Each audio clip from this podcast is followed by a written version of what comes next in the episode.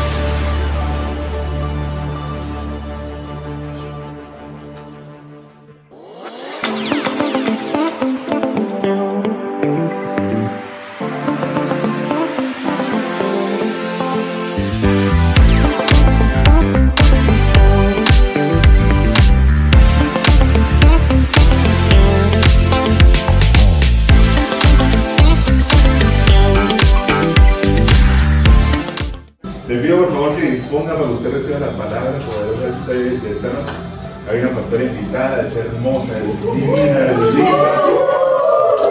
Estoy intentando que me palabras, pero está como difícil. Vamos a, ser bendecidos por el costo de la paz.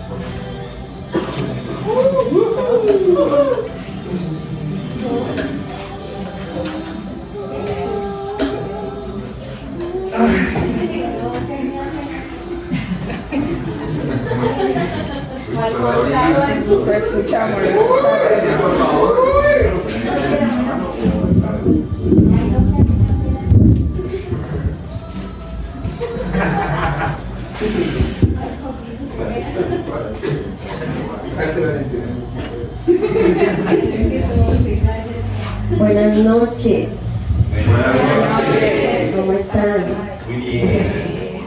Me alegra verlos, saludarlos, tener estos momentos como familia eh, y que podamos juntos adorar a Dios. No sé, pero hay algo especial en esta noche. No sé si ustedes lo sintieron en el tiempo de la alabanza y es algo que el Señor está haciendo y está eh, provocando algo especial en este lugar y, y qué chévere que juntos podamos hacer parte de eso, lo que Dios está trayendo para Villa Jesus, pero también para Bucaramanga y para Colombia. Y ustedes están siendo parte de eso y me alegra mucho. Eh, tengo el privilegio de poder compartirles a ustedes la palabra y como siempre lo digo, lo que yo hablo aquí es lo que Dios primero ha hablado en mi vida, me ha enseñado a mí, eh, ha inquietado mi corazón y quiero compartirlo con ustedes. eh, y quiero empezar haciéndoles una pregunta. ¿Cuántos de aquí han tenido la oportunidad de salir del país? Gloria Blanca cuenta.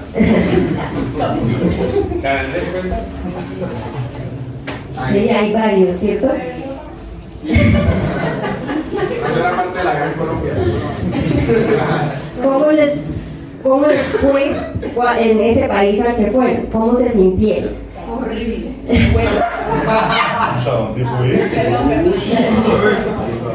Bueno, resulta que se siente extraño cuando uno está fuera de su país, de su tierra, ¿cierto? Se siente raro, uno se siente extranjero, como lo dice la palabra. Uno se siente como que aquí no pertenezco, esto me hace falta la tierrita, me hace falta la comida.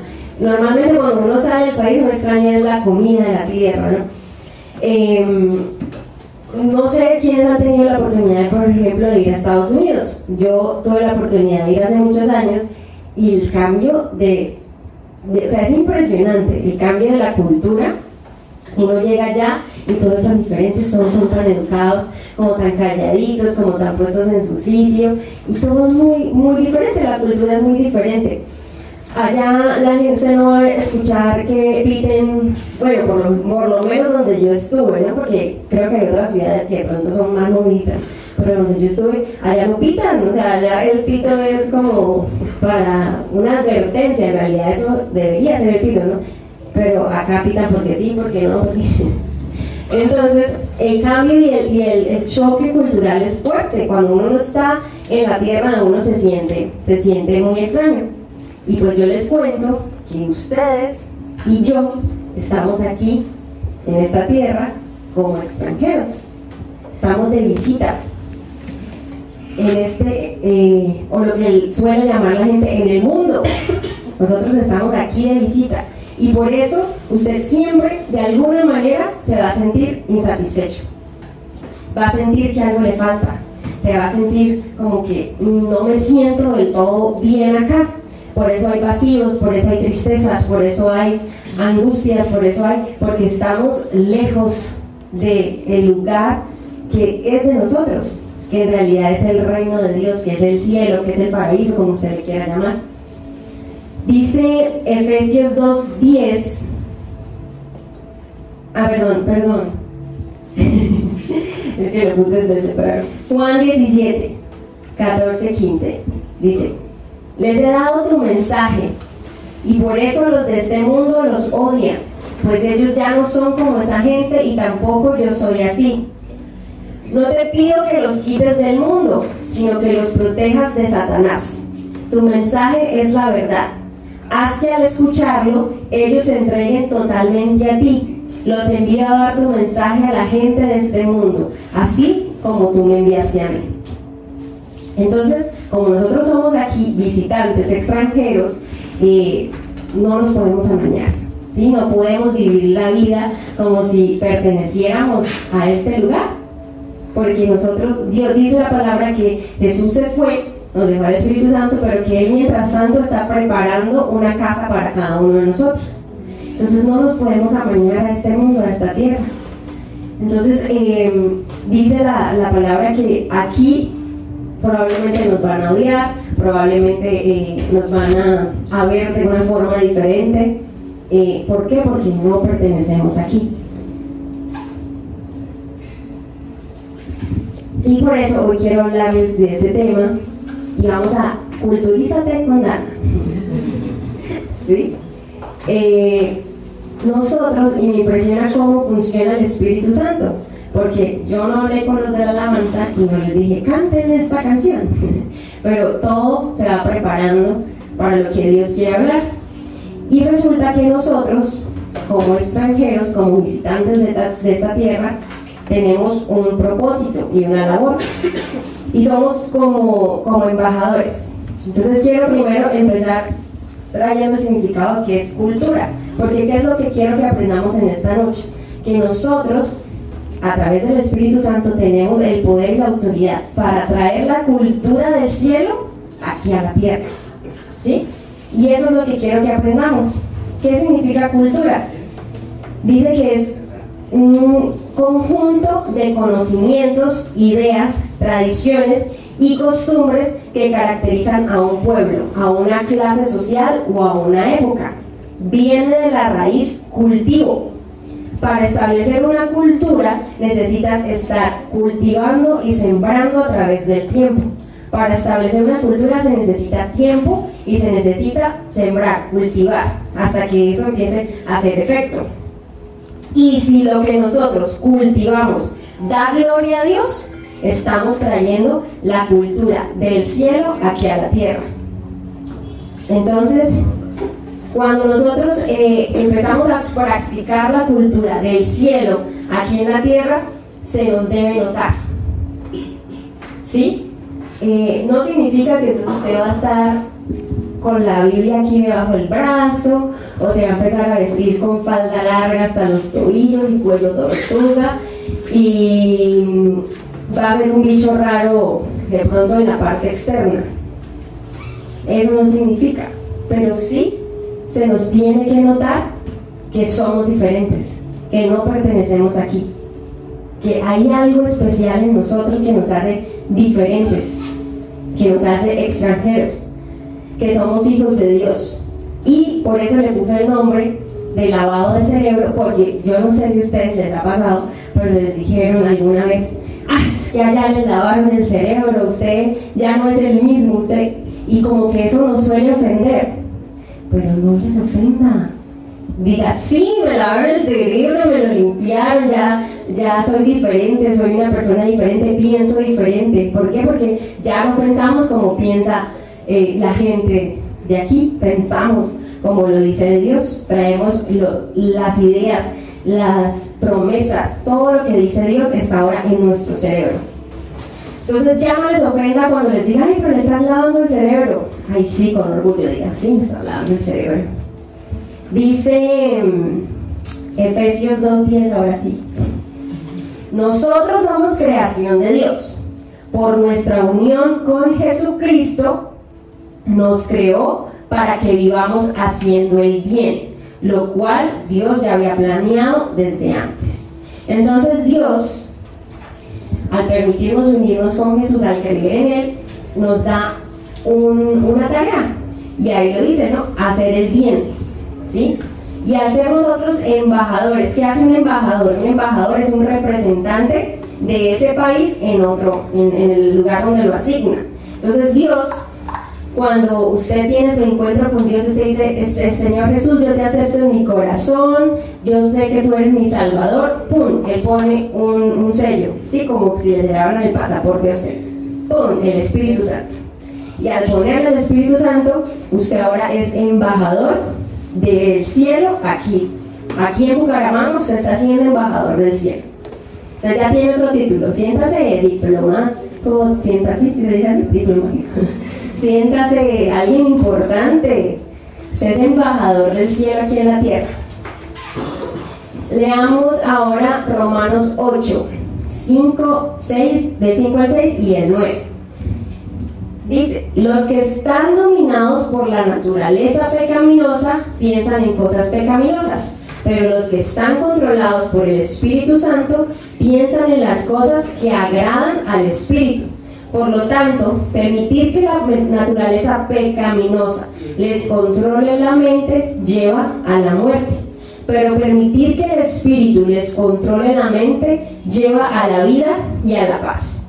Pero ustedes no están dominados por su naturaleza pecaminosa, son controlados por el Espíritu. Si el Espíritu de Dios vive en ustedes, y recuerden que los que no tienen al Espíritu de Cristo en ellos, de, de ninguna manera pertenecen a Él.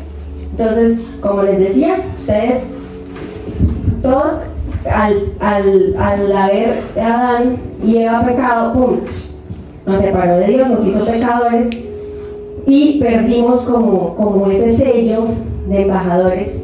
Pero cuando decidimos recibir a Jesús, volvimos a tener ese sello en nuestro pasaporte, al Espíritu Santo, y ahora es el Espíritu el que nos domina a nosotros.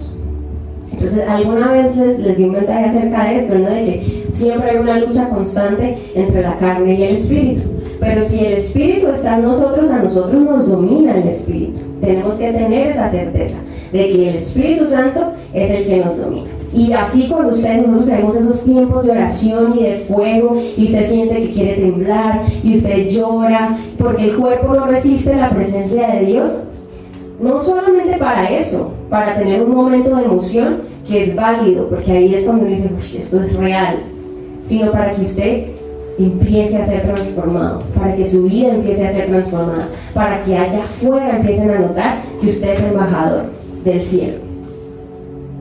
Entonces, yo quiero contarles algunas cosas que como embajadores tenemos responsabilidad, que como representantes del reino de Dios, como dice la canción, venga tu reino, cuando decimos a Dios, venga tu reino, es Dios, úsame para establecer tu reino aquí en la tierra. Úsame para traer la cultura del cielo aquí en la tierra. Entonces, una de las, de las responsabilidades que nosotros tenemos como representantes de Jesús, representantes del cielo, representantes del reino de Dios, es provocar unidad. Dice Mateo 12:25. Jesús conocía sus pensamientos y les contestó, todo reino dividido por una guerra civil está condenada al fracaso. Una ciudad o una familia dividida por peleas se desintegrará. La mejor manera de destruir a un enemigo es dividiéndolo. Y adivine quién sabe eso. Satanás. Él sabe que la mejor manera de dividir un matrimonio, un negocio, una iglesia, es trayendo división.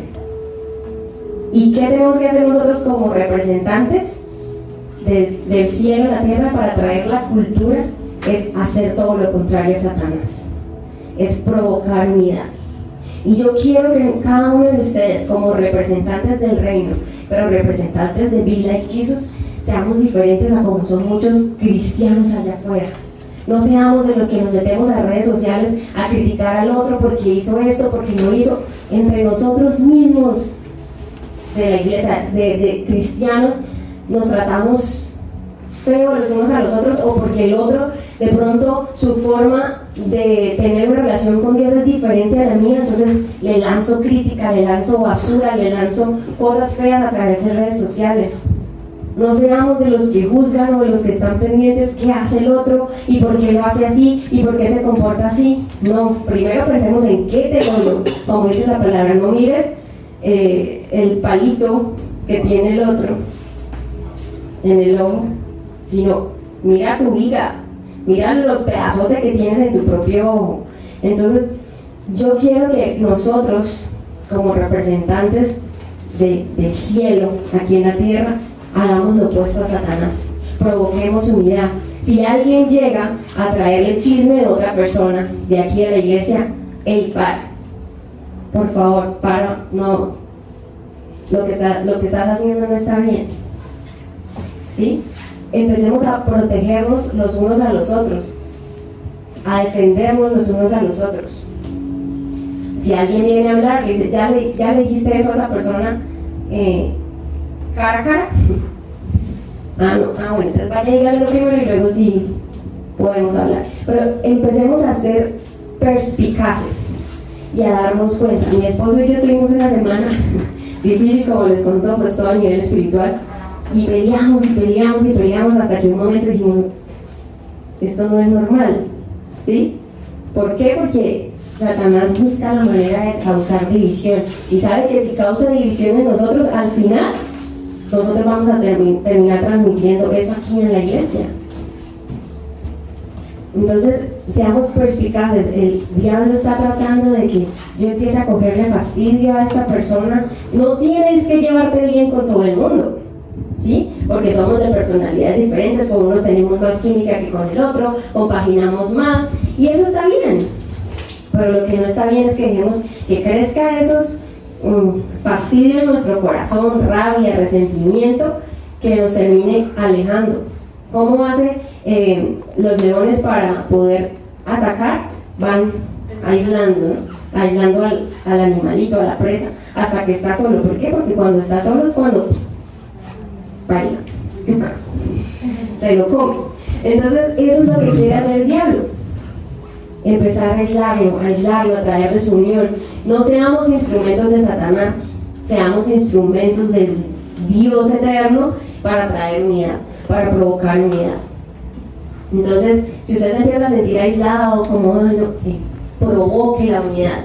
Venga, cuando nos vemos, salgamos. Si usted los sábados suele, viene y se va de una vez, quédese, compartamos, vamos, hacemos, ¿sí?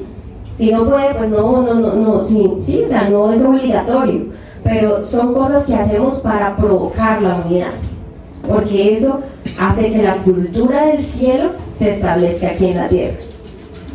Y ustedes sabían que hay una parte en la Biblia que dice que hay una forma en que la gente se va a dar cuenta de que usted es cristiano. Y la Biblia no dice, si usted está caminando y lleva su Biblia aquí debajo del brazo o una camiseta como la que nosotros vendemos que dice, soy cristiano así gigante, que la gente se va cuenta. No. ¿Sabe cuál es? Que es uno de mis versículos favoritos. Juan 13, 35 el amor que tengan unos por otros será la prueba ante el mundo de que son mis discípulos. Entonces usted quiere que en la calle noten que usted es cristiano, que usted es embajador del cielo aquí en la tierra. Amemos. Amémonos los unos a los otros.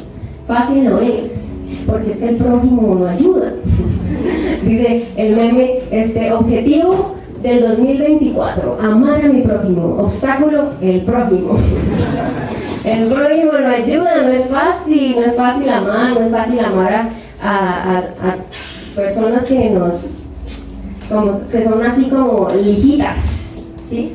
Pero esa es la prueba ante el mundo para que reconozcan de que somos diferentes. Otra responsabilidad que tenemos como representantes de Jesús o del reino de los cielos aquí es hacer cosas buenas o hacer buenas obras o ser generosos.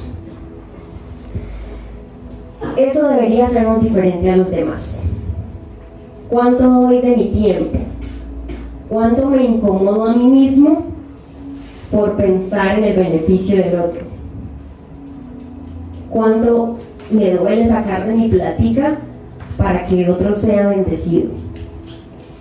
Dice Romanos 14, 17. Pues el reino de Dios, acuérdense, la cultura del reino, no se trata de lo que comemos o bebemos, sino de llevar una vida de bondad, de paz y alegría en el Espíritu Santo. ¿Qué tanto de bondad tenemos para dar a otros? ¿Qué tanta paz hay en nuestro corazón? ¿Qué tanta alegría, gozo hay en nuestro corazón? Y Santiago 2, 14 al 18 dice, Amados hermanos, ¿de qué le sirve a uno decir que tiene fe si no lo demuestra con sus acciones? ¿Puede esa clase de fe salvar a alguien? Supóngase que ven a un hermano o una hermana que no tiene qué comer ni con qué vestirse y uno de ustedes le dice, chao, chao, Que tenga buen día. Abríguese y alimente, coma rico. Pero no le da ni alimento ni ropa. ¿Para qué le sirve? Como pueden ver, la fe por sí sola no es suficiente, a menos que produzca buenas acciones. Está muerta y es inútil. Ahora bien, alguien podría argumentar, algunas personas tienen fe, otras buenas acciones, pero yo les digo, ¿cómo me mostrarás tu fe si no haces buenas acciones? Yo les mostraré mi fe con buenas acciones. Otra versión dice, la fe sin obras es muerta. O sea, de nada vale decir, soy cristiano, soy cristiano, amo a Dios, amo a Jesús, amo a todos, pero en realidad no estoy haciendo que eso se note. No estoy dando a los demás, no estoy siendo generoso, no estoy siendo bondadoso, no estoy cubriendo las necesidades de otro. Tenemos que diferenciarnos de la gente allá afuera cuando alguien esté necesitando algo, que los primeros que nos levantemos seamos nosotros. Si alguien está pasando por necesidad, que los primeros que digamos yo quiero ayudar, seamos nosotros. Y de pronto usted no tiene mucho dinero, mucho, mucho recurso, pero hay, de alguna manera yo sé que usted puede ayudar. De alguna forma, haciendo, tomándose cinco minutos de su tiempo tan ocupado para decir, voy a orar por esa persona se, se está tomando el tiempo de decir, necesita oración, paro un segundo lo que estoy haciendo y digo, Señor, por favor ayuda, ta, ta, ta. Sí, definitivamente no tengo nada más con que ayudar, pero casi siempre tenemos algo con que ayudar. No solo pensar en nosotros mismos, siempre va a haber alguien a nuestros lados, cerca de nosotros, que necesita ayuda.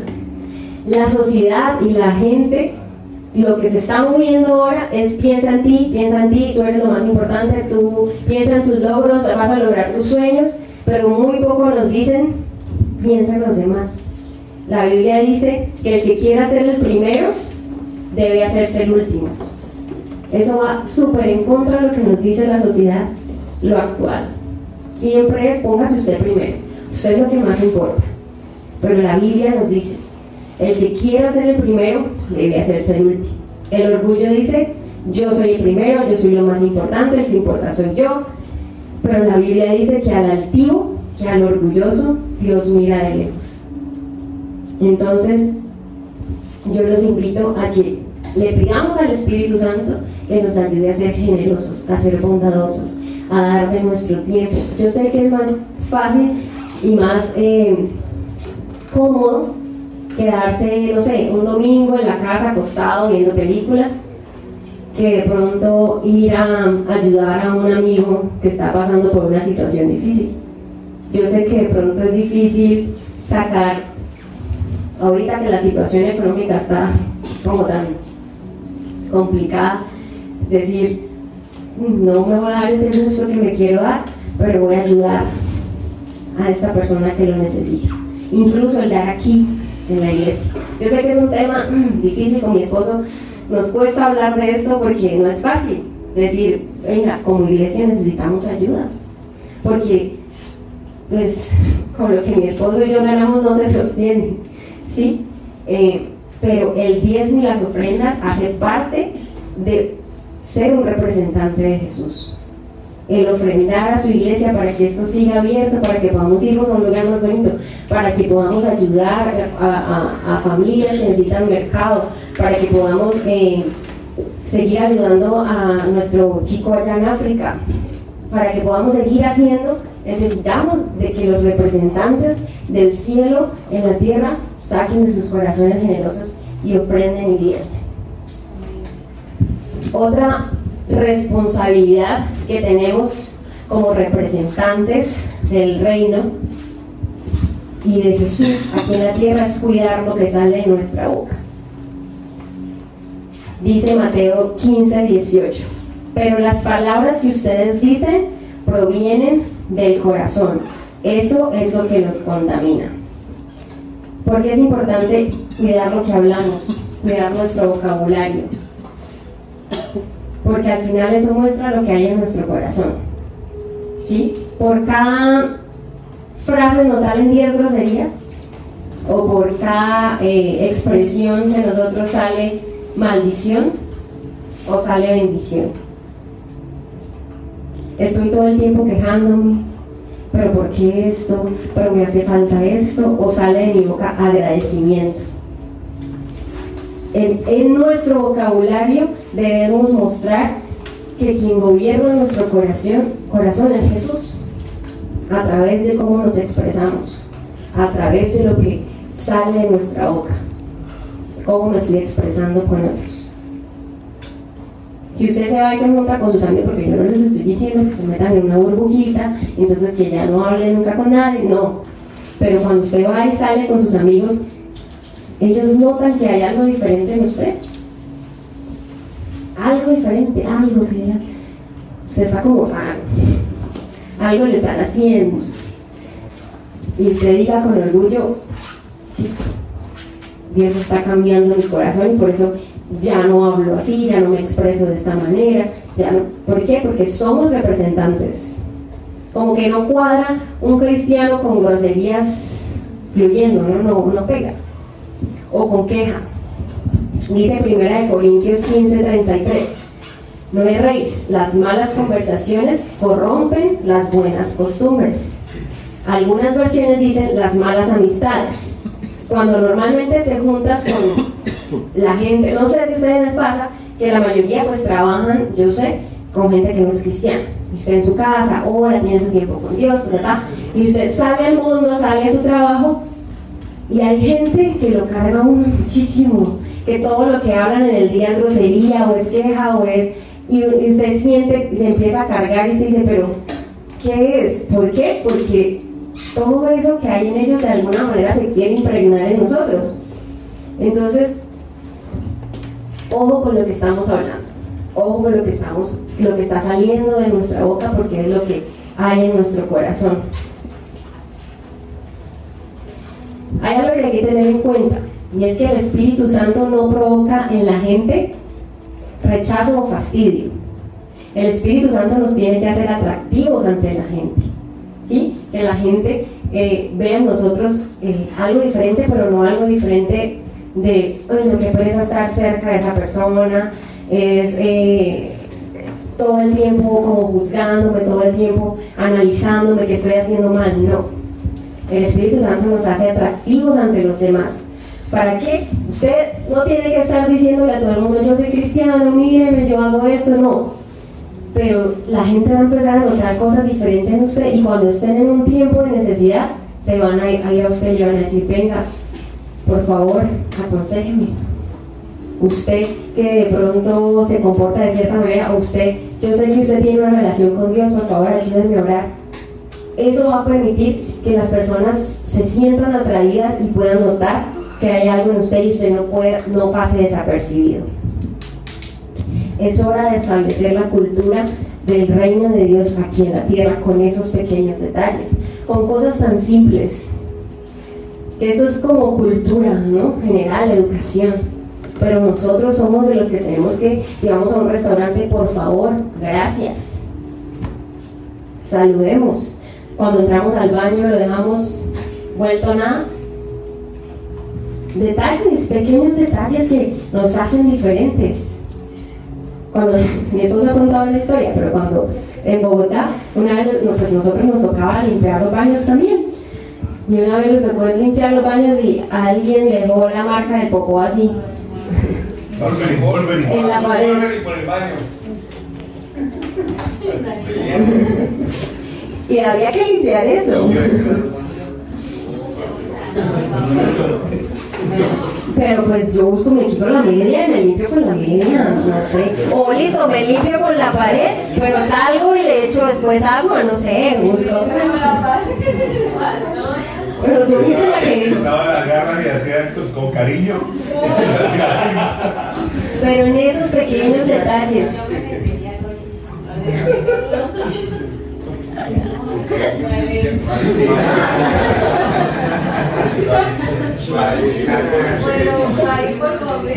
Entonces, con pequeños detalles nosotros podemos establecer el reino de los cielos, la cultura de Dios, la cultura del cielo aquí en la tierra. Y yo sé que usted me va a decir, porque yo mientras Dios me hablaba de esto, yo decía, pero es que hay mucha gente que tiene todas esas cualidades que no son cristianas. ¿Sí o no? Hay mucha gente. Pero hay una cosa, la dejé de último, que es la más importante que nosotros como representantes de ese reino o de esa cultura tenemos que hacer aquí en la tierra. Un representante de Jesús o del reino busca llevar a otros a ellos. Eso es lo que nos diferencia de la otra gente que sí, que cumple con todas esas cosas bonitas que yo les conté para ser verdaderos representantes. Buscar llevar a otros a Él. Y para eso definitivamente necesitamos al Espíritu Santo, a su fuego, a su poder y a sus frutos. Dice 2 de Corintios 5, 20, 21. Así que somos embajadores de Cristo, Dios hace su llamado por medio de nosotros. Hablamos en nombre de Cristo cuando les rogamos vuelvan a Dios, pues Dios hizo que Cristo, quien nunca pecó, fuera la ofrenda por nuestro pecado, para que nosotros pudiéramos estar en una relación correcta con Dios por medio de Cristo. Entonces, ahí la palabra lo dice, no me lo estoy inventando yo. Somos embajadores de Cristo para que nosotros le digamos a la gente, vuelvan a Dios. Eso es lo que nos hace diferente de pronto de las otras personas que ustedes ven allá afuera que se comportan. Uno uno dice, lo único que les falta es ser cristianos, porque tienen tan buen corazón, porque provocan unidad o porque hacen todas las cosas. Segunda de Timoteo 1, 6, 7 dice, por esta razón te recuerdo que avives el fuego del don espiritual que Dios te dio cuando te impuse mis manos. Pues Dios no nos ha dado un espíritu de temor y de timidez, sino de poder, amor y autodisciplina. Gente, debe cargarnos y debe dolernos la gente que está afuera. Se volvió loco y se volvió Es que es un muchacho. Está pasando, pasando, pasando, pasando. Pasó todo, pasó todo. Bueno, no me encuentro, no me encuentro. Son muchas diapositivas. Yo voy en orden, yo voy en orden. Este, debe cargarnos las personas que están allá afuera que no conocen de Dios. Hoy hablábamos con, con Andrea y su novio y les decía, para mí el infierno, la Biblia lo describe como un lugar de fuego y de dolor constante. Yo no sé si es literal, no sé, pues cuando estemos allá con Dios sabremos si Dios habla de eso literal. Puede que sí sea literal un lugar donde haya fuego y esté así el horno, pero yo pienso que el infierno es estar lejos de Dios. Es el alma, es la angustia que yo siento de estar fuera de la presencia de Dios. Dios me creó con, con algo que solo Él puede llenar. Y el, el, estar en el infierno es estar lejos de eso que solo Dios puede llenar. Entonces, imagínense el dolor que usted sintió antes de conocer a, a Cristo, de tener su encuentro con Él, cómo se sentía su corazón, cómo se sentía su alma cargada, triste, abrumada, aburrida. Así se está sintiendo la gente allá afuera y están condenados a pasar una eternidad así. Eso nos debe cargar, eso debe provocar en nosotros un dolor porque ellos conozcan. ¿Qué estamos haciendo nosotros? ¿Cuántos de nosotros tomamos un día de la semana para orar por nuestra familia que aún no conoce de Jesús? Hay gente en nuestra familia que aún no tiene ese privilegio de conocer a Jesús, de ser salva, de saber que toda su eternidad va a pasarla con Dios. Y a nosotros eso no nos está cargando. Tiene que causarnos dolor, tiene que conmovernos, llevarnos a, de rodillas y decir, Dios, yo oro por mi hermana, yo oro por mis sobrinos, yo oro por esa persona que aún no te conoce, por favor, úsame, si tú quieres, úsame a mí. Si no soy yo, usa a alguien, revélate de alguna forma, pero que te conozcan, que no pasen una eternidad sin conocerte. Por favor, Señor, y empezar a cargarnos. Pidan sus oraciones, Señor, pon ese dolor, pon esa carga en mí. para yo poder hablar. Eso va a provocar que usted quiera comportarse de todas las formas que yo le dije, todas esas responsabilidades. Eso va a generar una carga en usted de querer ser representante de Jesús en la tierra para que esas personas puedan ser transformadas.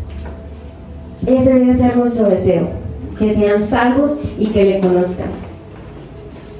Porque la Biblia es clara también. Por más de que hagan buenas obras, por más de que las personas allá afuera sean súper buenos y se comporten de excelente, pero si no tienen a Jesús en su corazón, si no aceptan que Él es el Señor, no van a pasar una eternidad con Dios. Van a estar separados de Él. Y gente, para poder hacer esto, definitivamente sí o sí necesitamos al Espíritu Santo. Necesitamos ir a su presencia y llenarnos de Él porque solos no podemos. Necesitamos de su presencia, necesitamos de su unción, necesitamos de su fuego. Que Él es el que nos da la valentía para hablarle a otros. Él es el que nos da la sabiduría para aconsejar a otros. Él es el que nos da la capacidad de, si alguien está enfermo, yo decir, venga, yo oro. No necesito decirle, pastor, por favor, ayúdeme, eso está bien, ¿sí? No deje de hacerlo. Pero que usted diga, yo también puedo. Yo puedo orar por esa persona y está enferma y Dios la puede sanar porque el Espíritu Santo está en mí. Y antes de terminar, quiero que veamos una historia que está en la Biblia que a mí me impresiona y me, me llena de esperanza, de fe, que en Daniel. Porque muchas veces hacer lo correcto, comportarnos como representantes de Jesús, no va a ser fácil. De hecho, cada vez va a ser más difícil. Van a empezar a criticarnos, a perseguirnos, van a empezar a de pronto a aislarnos, van a tratar de, de desafiar nuestra fe. Y quiero que leamos esta historia. Daniel 3, versículo 1. El rey Nabucodonosor hizo una estatua de oro que medía 27 metros de alto y 2 metros y medio de ancho, y la levantó sobre la llanura de Dura en la provincia de Babilonia. Entonces un vocero proclamó, gente de todas las razas, naciones y lenguas, escuchen el mandato del rey. Cuando oigan tocar la trompeta, la flauta, la cítara, la lira, el arpa y la zampoña y todos los instrumentos musica- musicales, inclínense rostro en tierra y rindan culta- culto a la estatua de oro del reinado Nabucodonosor. Cualquiera que se rehúse a obedecer será arrojado inmediatamente a un horno ardiente. Resulta que el rey mandó hacer una estatua y dijo, ahora ustedes todos se tienen que inclinar ante esa estatua. Y si no se inclinan, se van a ir a quemar allá. ¿Y qué creen? Muchas veces nos pasa eso aquí en la tierra. La gente nos va a empezar a decir, usted no se comporte como cristiano, usted no sea representante, porque si usted hace eso, no va a ser parte de la mayoría, de los que tienen la razón, supuestamente el mundo allá afuera le va a decir, mejor inclínese de esto, mejor provoque desunión, mejor lleve chisme, mejor sea tacaño, sea egoísta, sea orgulloso, solo piense en usted. Mejor que es el callado, que nadie sepa que es cristiano. Eso es lo que nos están diciendo allá afuera. Sigue, eh, Juana, por favor. Dice, sin embargo, algunos de los astrólogos se presentaron ante el rey y denunciaron a los judíos. Dijeron al rey, que viva el rey, usted emitió un decreto que exige a todo el pueblo inclinarse y rendir culto cuando suenen todos los instrumentos. Ese decreto también establece que quienes se rehúsen serán arrojados dentro de un horno ardiente. Entonces allá estaban los zapitos diciéndole, usted, fue, usted rey dijo eso. Sí. Y Nabucodonosor les preguntó a tres hombres, eh, eh, quiero que entiendan un poco el contexto, ¿no? Sadrach, Mesach y Abednego fueron nombres que les dieron a ellos en, Babilonia. Ellos fueron sacados de su pueblo, de su tierra y fueron llevados como esclavos a Babilonia.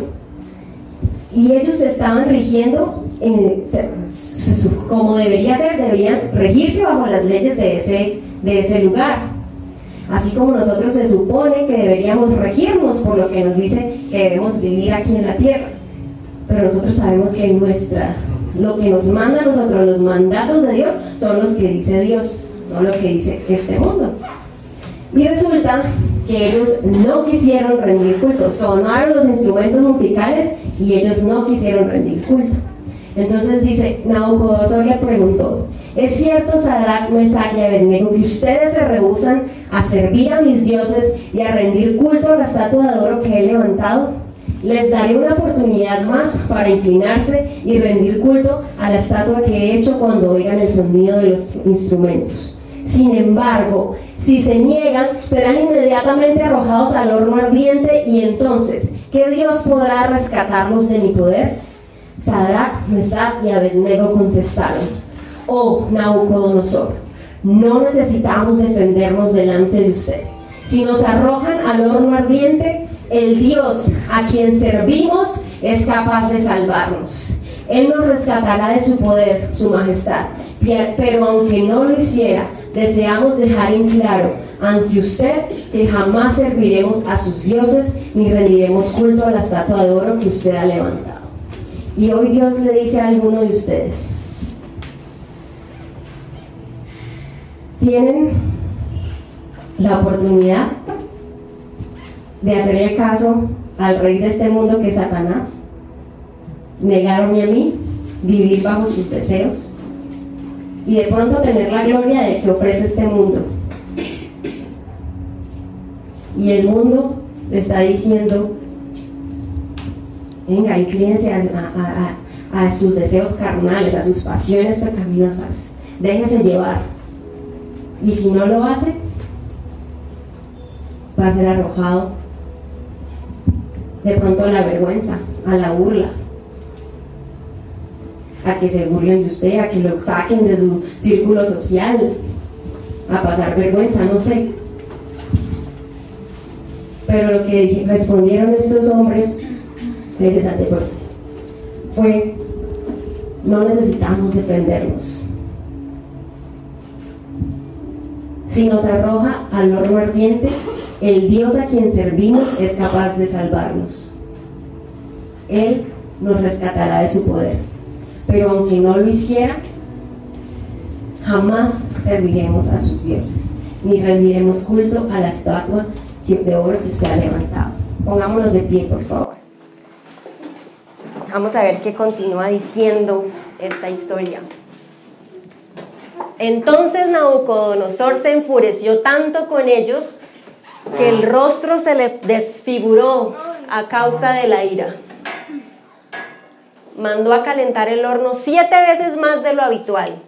Entonces ordenó que alguno de los hombres más fuertes de su ejército ataran a Sadrach, Mesach y Abednego y los arrojaran al horno ardiente.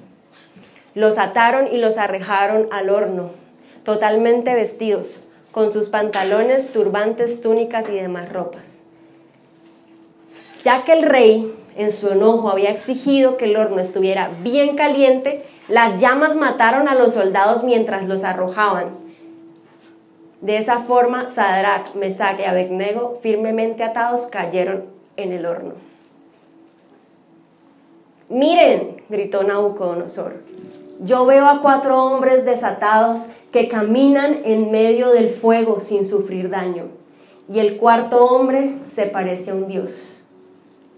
Entonces los funcionarios y autoridades y asesores los rodearon y vieron que el fuego no los había tocado. No se les había chamuscado ni un cabello, ni se les había estropeado la ropa, ni siquiera olían a humo.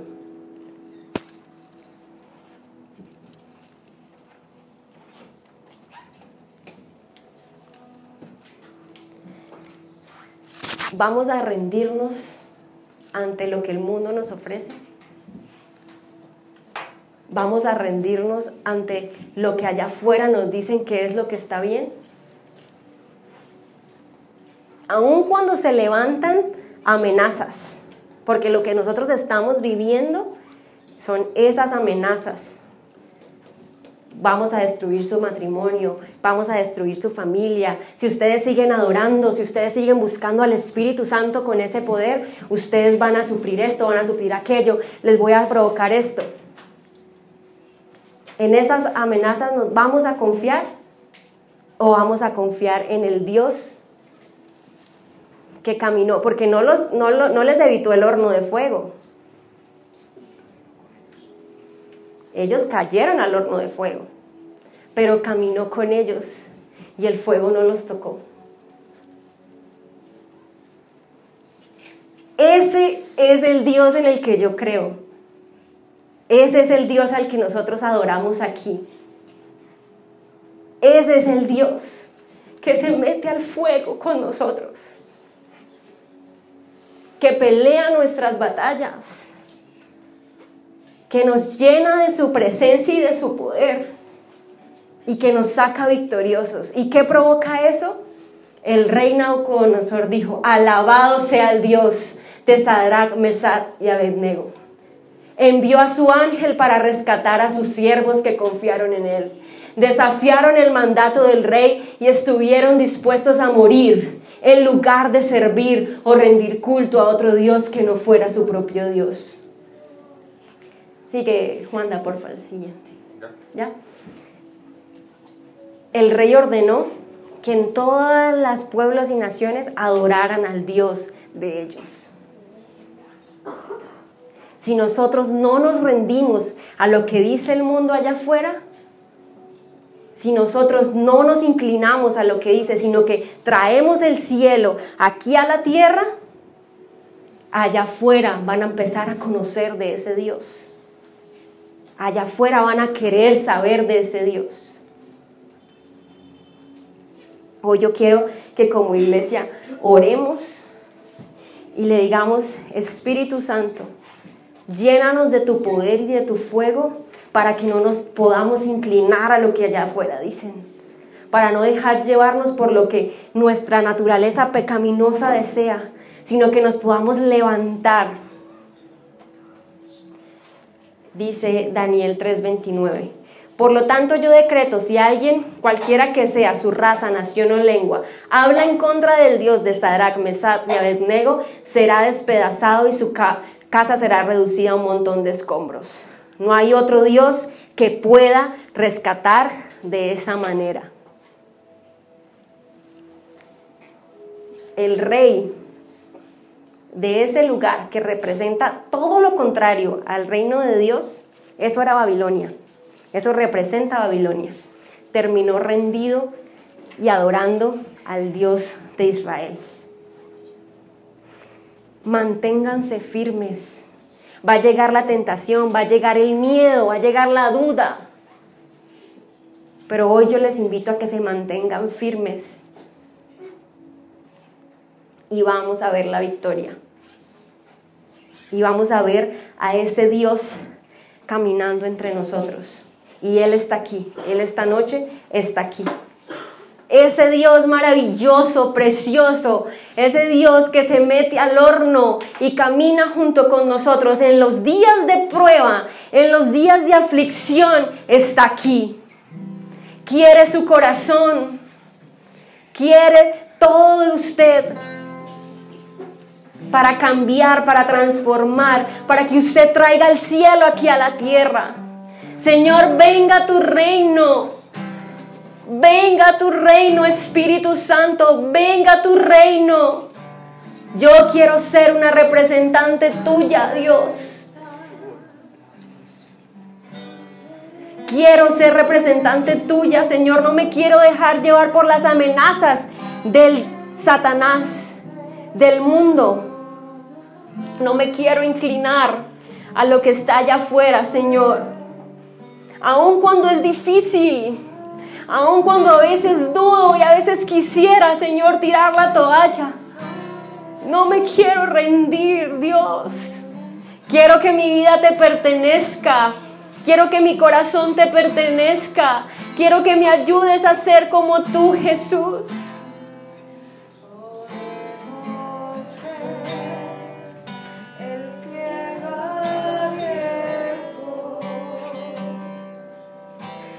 Gracias Espíritu Santo porque tú estás acá. Gracias porque con tu ayuda Espíritu Santo podemos traer el cielo aquí a la tierra. Gracias Espíritu Santo. Gracias por lo que estás haciendo, Señor. Hoy yo te pido, Espíritu de Dios, que seas tú trayendo tu fuego, tu unción, tu poder, Señor, para que podamos mantenernos firmes, que nuestra fe no se mueva, Señor sino que nuestra fe permanezca firme, aun cuando quiera venir tanto, Señor, a traer dudas, Señor, que yo pueda pararme firme y decir, no me voy a rendir ante lo que el mundo está diciendo. Porque yo tengo un Dios que me defiende. Porque yo tengo un Dios que me sostiene. Porque yo tengo un Dios que me cuida. Que me ama. Gracias Señor.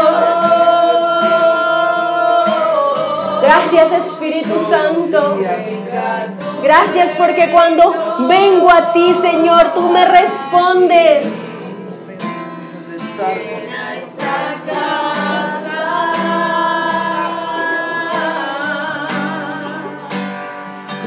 Tu espíritu, oh Dios. Llena esta casa, Espíritu Santo. Llena esta casa porque solos no podemos, Señor. Porque yo sola no podía salir allá afuera y establecer tu reino, Señor. Porque te necesito a ti para que me digas las palabras correctas. Porque te necesito a ti para que me ayudes a provocar unidad, Señor. Porque te necesito a ti para ser bondadosa, para poder dar, para poder servir, para no pensar tanto en mí sino en el bien de otros, Señor. Y sobre todo, Dios, lléname de ti para hablarle a otros porque te necesitan, porque necesitan conocerte, Señor.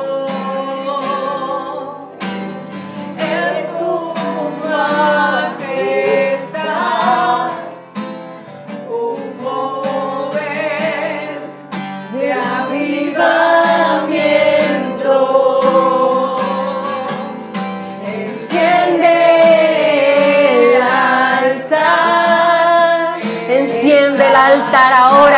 Espíritu Santo. Enciende un fuego especial en cada uno de ellos, Señor. Enciende, Señor, y que esa llama, Señor, no se apague, Señor, sino que cada día, Señor, seas tú inquietándolos para buscar tu presencia, para buscar tu voluntad, Señor, para pasar tiempo contigo y llenarnos de tu poder, Señor, para caminar allá afuera y establecer tu reino, Señor. Lele kenta rakaya la la la la kei shiriririkente. Espíritu Santo, manifiesta tu gloria y tu poder en esta noche, Señor. Trae libertad, Señor. Todo corazón, Señor, que ha estado atado ahora en el nombre de Jesús, es desatado por la autoridad, Señor, que tú me has dado, Señor, por tu sangre preciosa y por tu Espíritu Santo. Todo corazón que ha estado, Señor, atado, Señor, a, este mundo, Señor. Yo te pido, Espíritu de Dios, que seas tú quebrando, que seas tú rompiendo, Señor, y que tu gloria, Señor, se manifieste, Dios. Gracias, Espíritu Santo, porque tú estás obrando, Dios.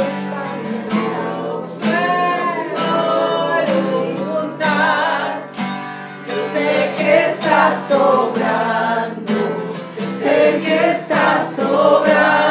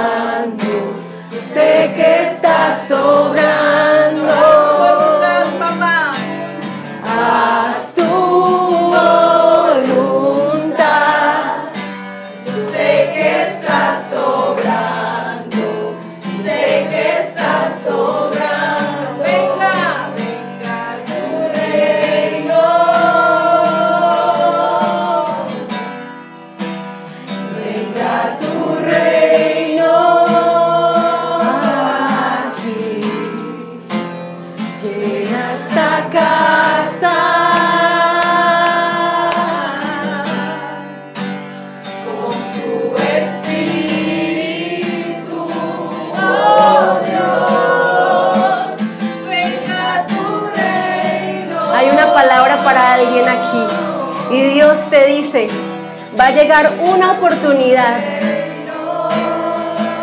muy provocativa que te va a llevar a un lugar de honra, te va a llevar a un lugar de gloria de este mundo.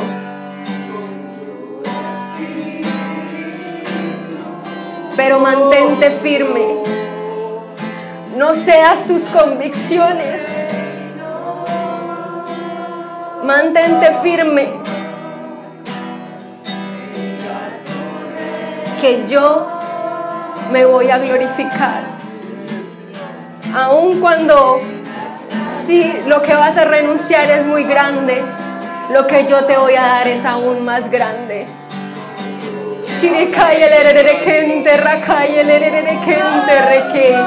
Dale fuerzas, Espíritu Santo, para que puedan mantenerse firmes, Señor.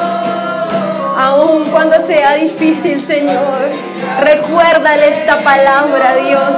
Cuando llegue ese momento, recuérdale esta palabra, Señor. Y glorifícate, papá.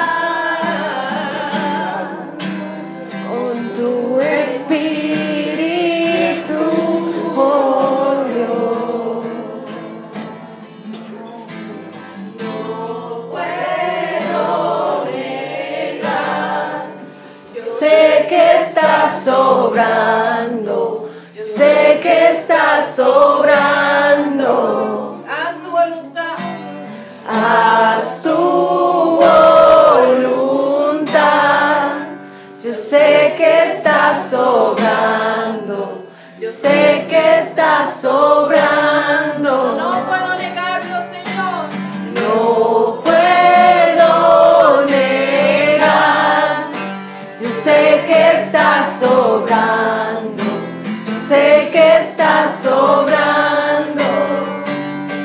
Gracias Padre, gracias porque tu palabra Señor exhorta, porque tu palabra limpia, porque tu palabra restaura Señor. Gracias porque tu palabra edifica, confronta Señor. Y tu palabra Señor nos anima Señor.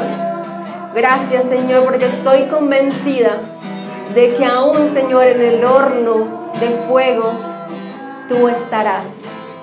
Y aún si no estás Señor, Hoy yo decido seguirte, Señor. Y decido glorificarte, Dios, con todo lo que soy y con todo lo que tengo, Señor. Aun cuando muchas veces cuesta, Señor. Gracias, Señor, gracias. Yo los bendigo a cada uno de ellos, Señor. Bendigo sus vidas, sus trabajos, sus familias, sus corazones. Y te pido, Señor, que seas tú glorificándote en cada uno de ellos para que ellos empiecen a experimentar, Señor, una relación real y genuina contigo, Señor. Que no se queden con lo que le cuentan otros, sino que ellos empiecen a anhelar, Señor, esas visitas tuyas, Señor. Que ellos eh, quieran y deseen, Señor, tu presencia más que cualquier otra cosa, Dios. Gracias, Papito Dios, por hablarnos. Gracias por enseñarnos. Gracias porque tú eres digno de toda gloria y toda alabanza. En el nombre de Jesús oramos. Amén y amén.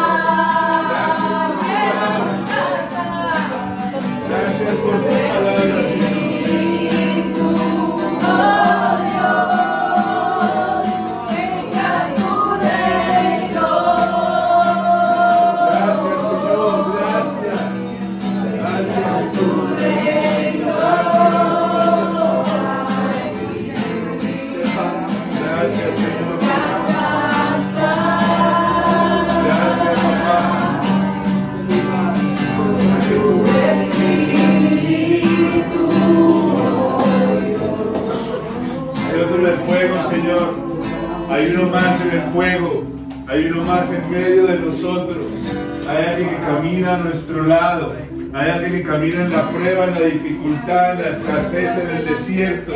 Hay alguien que está a nuestro lado. No estamos solos. No estamos solos en las batallas en nuestra habitación, en esas noches de miedo y de preocupación. Hay alguien en el fuego que pelea por nosotros. Hay alguien en medio de esa preocupación financiera. Hay alguien que está a favor de nuestra casa. Hay alguien que se va a levantar con poder en sus habitaciones. Y el mundo y la gente dirán, miren, miren al Dios de esa persona. Miren al Dios de Andrés, miren al Dios de Camila, de Valentina, de Andrea. Miren al Dios de ellos, es el Dios verdadero. Él es el Dios, el Rey del universo, porque miren lo que han hecho con ellos. Miren cómo los ha levantado. Miren dónde los tiene. Miren cómo ha transformado el corazón. Miren cómo no se rinden a sus deseos. Miren aún cuando es difícil, caminando. Aún cuando la carne pide, pide, pide, le decimos, no Señor, no tienes el control. Miren al Dios de ellos. Alaban el nombre del Señor, el nombre de ellos, el Dios verdadero, el Rey eterno, el Dios soberano, el Dios de ellos es el verdadero Dios. Yo quiero que haga conmigo lo que hizo con ellos. Yo quiero tener lo que hay en ellos. Yo quiero recibir en mi corazón la paz que ellos tienen. Yo quiero que Dios venga y cambie mi vida porque es difícil. Yo quiero lo que hay en ellos en el nombre de Jesús. Él quiere brillar, Él quiere brillar. Hay que caminar en medio de la luz de las tinieblas. Hay que caminar en medio de la bendición, en medio de la prueba, en medio del fuego que quema, pero Él está con nosotros y nada nos va a está con nosotros. Ni uno solo de nuestros cabellos se va a quemar, ni una parte de nuestra ropa se va a quemar porque Él está con nosotros. Y los de alrededor dirán, ese es el Rey eterno. Él está con nosotros, Jesús. No estás con nosotros, papá. No estás con nosotros y caminas con nosotros, Señor. No estás con nosotros, no estamos solos. ¿A quién le temeremos? ¿De quién le de temer? Si no sé quién camina a mi lado. ¿A quién le voy a tener miedo? Y no sé quién está detrás de mí. Tan solo con un, momento de que ruja, tan solo una de sus palabras hace que todo el infierno retroceda muerto del susto. Gracias Señor por esta noche. Gracias por tu palabra. Gracias por hablarnos, por guiarnos, por direccionarnos, por recordarnos lo que ahí dice. Por recordarnos, Señor, la importancia de mostrarles a otros que somos tus hijos. Por la importancia de poder hablarle a otros de todo lo que has hecho con nosotros, Señor. No callaremos. No tenemos por qué callar lo que tú has hecho, hablaremos. Y a través de nuestras historias, de nuestro testimonio, de lo que has hecho en medio de nosotros, otros te conocerán, papá. Otros querrán lo que tú has hecho con nosotros. Gracias, Señor, por esta noche. Presencia se vaya a nuestras habitaciones con nosotros, Dios. Y que estos momentos también puedan ser replicados en nuestra casa. Que en nuestras habitaciones también podamos tener momentos de gloria y de poder en tu presencia, Señor. Que coloquemos una canción y cantemos tal vez sin la pena que nos da aquí enfrente de la gente, que podamos cantar con todo nuestro corazón y que tu presencia se encuentre con nosotros en nuestras habitaciones, Señor. Queremos cerrar la puerta, queremos arrodillarnos en nuestra cama y buscar al Dios en el secreto, a nuestro Padre en el secreto, que va a ver lo que hacemos en el secreto y nos recompensará en público. Señor, gracias por esta noche. Llévalos con bien a sus casas, a sus hogares, que ellos sean testimonio vivo en medio de sus familias, que tú puedas usarlos cuando ellos oren por tu gente, Señor. Que tú puedas moverte a través de ellos cuando ellos hablen con gente que está pasando por procesos duros y dolorosos, Señor. Gracias por ellos, bendícelos, levántalos, cúbrelos, Jesús. Los cubrimos en oración, que tus ángeles guerreros estén a su alrededor, Señor. Que busquen y cubren sus familias, sus casas, sus finanzas, sus hogares, la salud, Señor. Que seas tú, Jesús, en medio de estas familias, colocando en el corazón de aquel que no te conoce, que empiece a inquietarse por tu presencia, Señor. Que la enfermedad retroceda, que la gripa se vaya, Señor. Que el miedo de la noche se vaya, que los pensamientos que llegan a traer terror en la noche retrocedan, Señor. Que esa sed de afecto, de cariño, esa sed que me tiene de una cama en otra, Señor, pueda desaparecer y yo pueda llenarme de ti, Señor que sea tu presencia creciendo en mí, porque eres el agua que sacia la sed. Solamente tu agua puede saciar nuestra sed, Señor. Gracias. Gracias por esta noche. En el nombre de Jesús oramos. Amén. Amén.